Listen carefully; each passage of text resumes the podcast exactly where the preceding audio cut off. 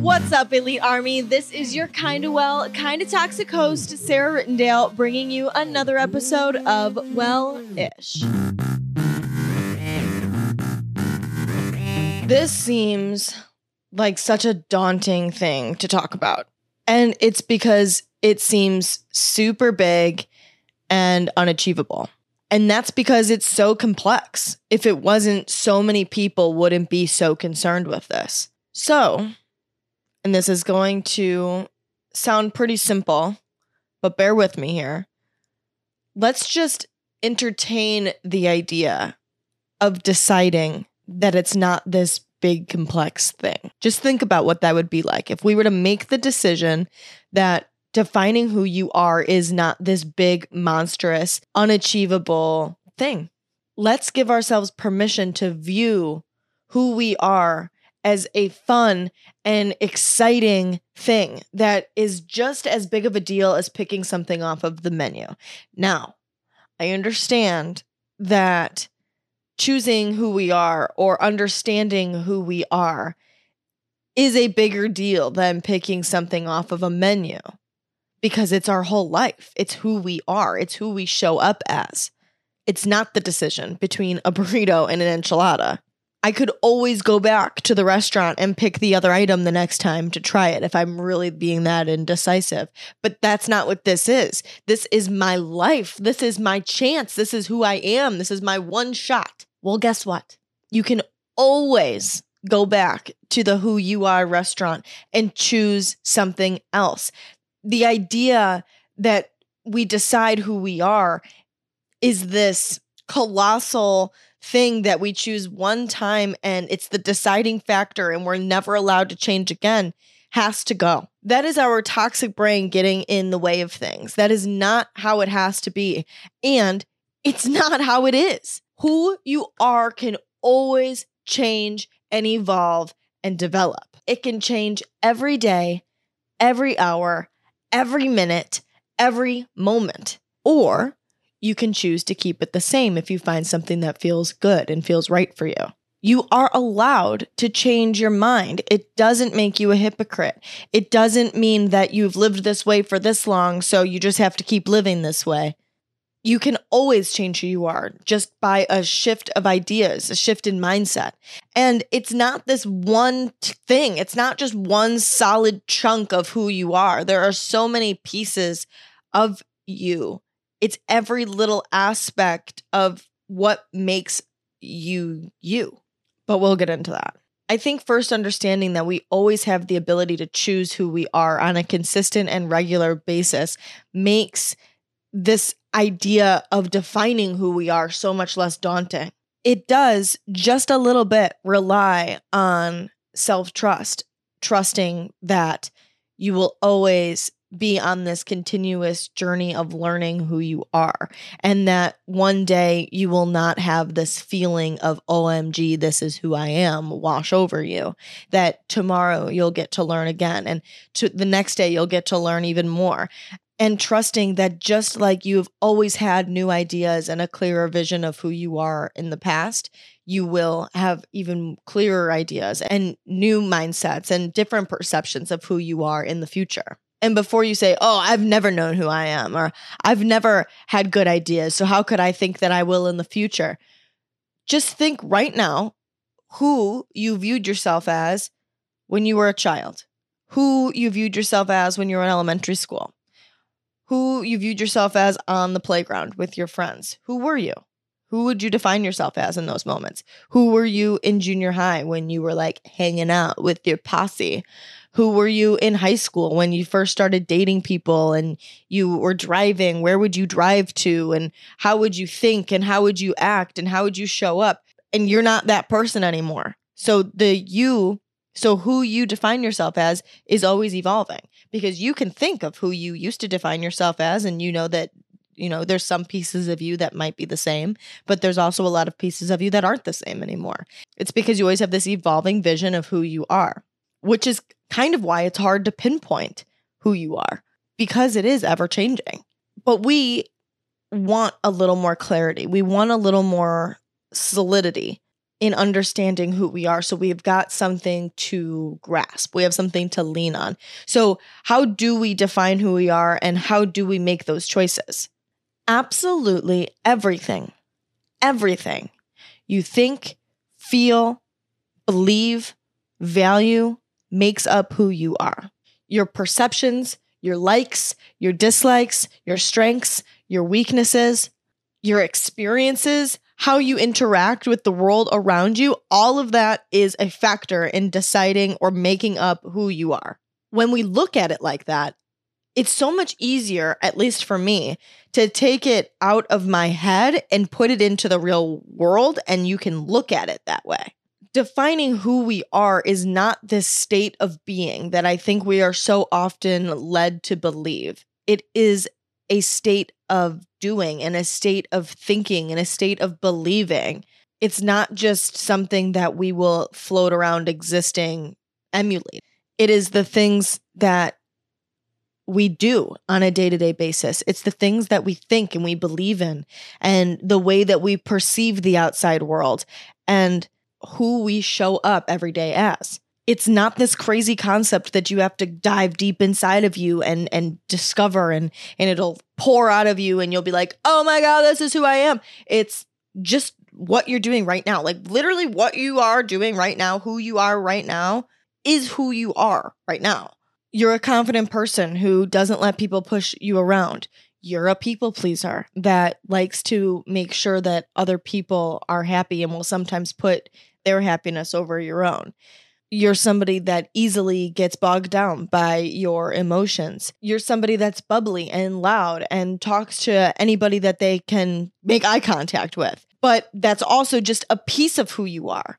You are also other things. You are also compassionate, or maybe you're also selfish, or maybe you're also loud or quiet or a homebody. There are so many pieces of who you are, and they all come together. And there's not going to be one word or one thing that defines who you are because it's not one thing. It's a compilation of a bunch of things that are, again, always subject to change. If you want to include compassionate for others on your resume of who you are, guess what? You have to show up compassionate. You have to do actions that align with being compassionate for others. You have to believe in being compassionate for others. You have to hold a value of being compassionate for others. If you want to be a badass, you got to do badass things, no matter what that looks like to you. I'm not talking mission impossible, although if that is badass to you and that's what you want to do, then absolutely, that's part of it. But I just mean being confident or putting your foot down or standing your ground or speaking up. If that's badass to you, you have to do badass things. You have to believe in doing those things. You have to value doing that or thinking that or perceiving the world that way who you are should come naturally to you, but you can always add to your repertoire of who you are. If there are things that you want to be or a person that you would like to become or a version of you that you would like to leave behind, of course you can do that. But if it doesn't stick with you, it's likely that it's not meant for you. It's likely that you're trying to shove something into yourself that isn't actually who you are. But that doesn't mean that you can't be that. It just means that you have to readjust and find a way to authentically fit it into who you are, make it your own. Because what works for somebody else or what you're seeing in a movie or you're reading in a book isn't you. You have to figure out what is you and how you can show up as that thing in your own way you should authentically believe in what you think and what you do. And if you often find yourself pulled away from that, it's okay. Again, like I said, you just have to readjust to fin- find a way to make it fit for you. But stop trying to fit a square peg into a round hole because you want to look like a specific image or you want to be a certain thing. You just have to continue to readjust in order to make it work for you. And the thing with this too is that you have to allow things to change. If you used to be a certain person and it just isn't working for you anymore and you weren't being pulled from it at, for a long time, but now you are, you just don't have the same love for something that you used to, it's okay. Just go with that. And and you're allowed to change and you're allowed to have a shift in values and if you do let that thing go and you do take a break from whatever that is and it comes back to you then it again can be incorporated into who you are. It doesn't mean that you have to have this identity crisis and think like, "Oh my god, that's not who I am anymore, but this is all I've ever known." Which is so likely off like that happens so often because we stop liking things that we absolutely love, but it just means that you're evolving and you're shifting and and it's just not where your focus or your priorities lie at that point in time and who you are has shifted a little bit if something is a core piece of who we are, we will feel that longing for that. Trust that. Trust that you will feel the longing for something that you actually need, that is a piece of you. If someone starts bringing up shit from your past that you don't want to talk about and it's making you uncomfortable, it's because you have a value of living in the present. That's who you are if you value going to new places and experiencing new things and traveling, but you just can't afford world travel right now. So you go and experience places in your local town or around your town that you could drive to, even if that is trying out new restaurants every weekend. That is a piece of who you are. Now that you're listening to this, and oftentimes when we think about who we are, we start to radar things in our everyday life and clock them and be like, is this who we are? Is this who we are? Is this who I am? I don't know. And a lot of the time, if you're anything like me, it can get overwhelming because you're hyper fixated on trying to figure this out and it can feel like all consuming and overwhelming like i said that you just you got to figure it out but don't be afraid to ask yourself that question and remember to ask yourself that question as often as you can. Is this who I am? Because I promise you, I promise you, you will instantly receive an answer back. And if that answer back happens to be unsure, dive into it a little bit, explore it a little bit, and see if it's something that you enjoy. And if it's not, readjust. And recognize things that you dislike as well. See things that don't fit into you because that is also a indicator of who you are. I don't like small talk. I don't. Like that is a piece of who I am. I'm not somebody that's going to have surface level conversations with you. I can try, but it might be a little bit awkward and I'm sorry, but that's just part of who I am. I find more satisfaction in spending time by myself than spending time in a large group of people. That's just a piece of who I am.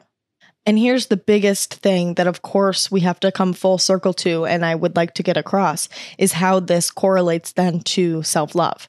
We have to at least be in the process of learning who we are in order to attain authentic self love. While you are trying to discover who you are, ask yourself is this a part of me that I can unconditionally love? If the answer is yes, great if the answer is unsure or doubtful, then it's likely you're going to have to readjust. Just like when we love other people, it's because of the way that they think and the way that they act and the way that they show up in the world and the way that they show up in your life. There is nothing wrong with any version of anyone, unless, of course, you're hurting people, but that should be a given and that's not what we're talking about but that's why everyone is good enough the way that they are because there is no wrong way to be. It is whoever you can live with loving. If you can authentically genuinely unconditionally love that piece of yourself then that is an okay piece for deciding that that is who you are. And that's why when we have these bad correlations to who we are like we think okay, well, I'm showing up insecure. I'm showing up anxious constantly. I'm putting others down consistently. I can't make eye contact with people when I talk to them. I believe that I suck. I believe that I'm not good enough. I don't have self trust. I don't respect myself. I allow other people to walk on me. If you cannot love that about yourself, that is not who you are. And that's who we have to put effort into learning how to improve. You can change for the hundredth time the things that you love about yourself. You can love something about yourself for a while and then it just doesn't fit into your life anymore. And so it's causing more disdain than you need to have to deal with. But the more things that you can identify that make you you, that you know that you can unconditionally, authentically love, you can classify as defining who you are. Thank you so much for listening to day three of the 28 days of self love. Make sure to subscribe to the show so that you can get in here for day four tomorrow, where we're going to be talking about acceptance and surrender when it comes to self love. Make your day kick ass, and I'll talk to you guys tomorrow.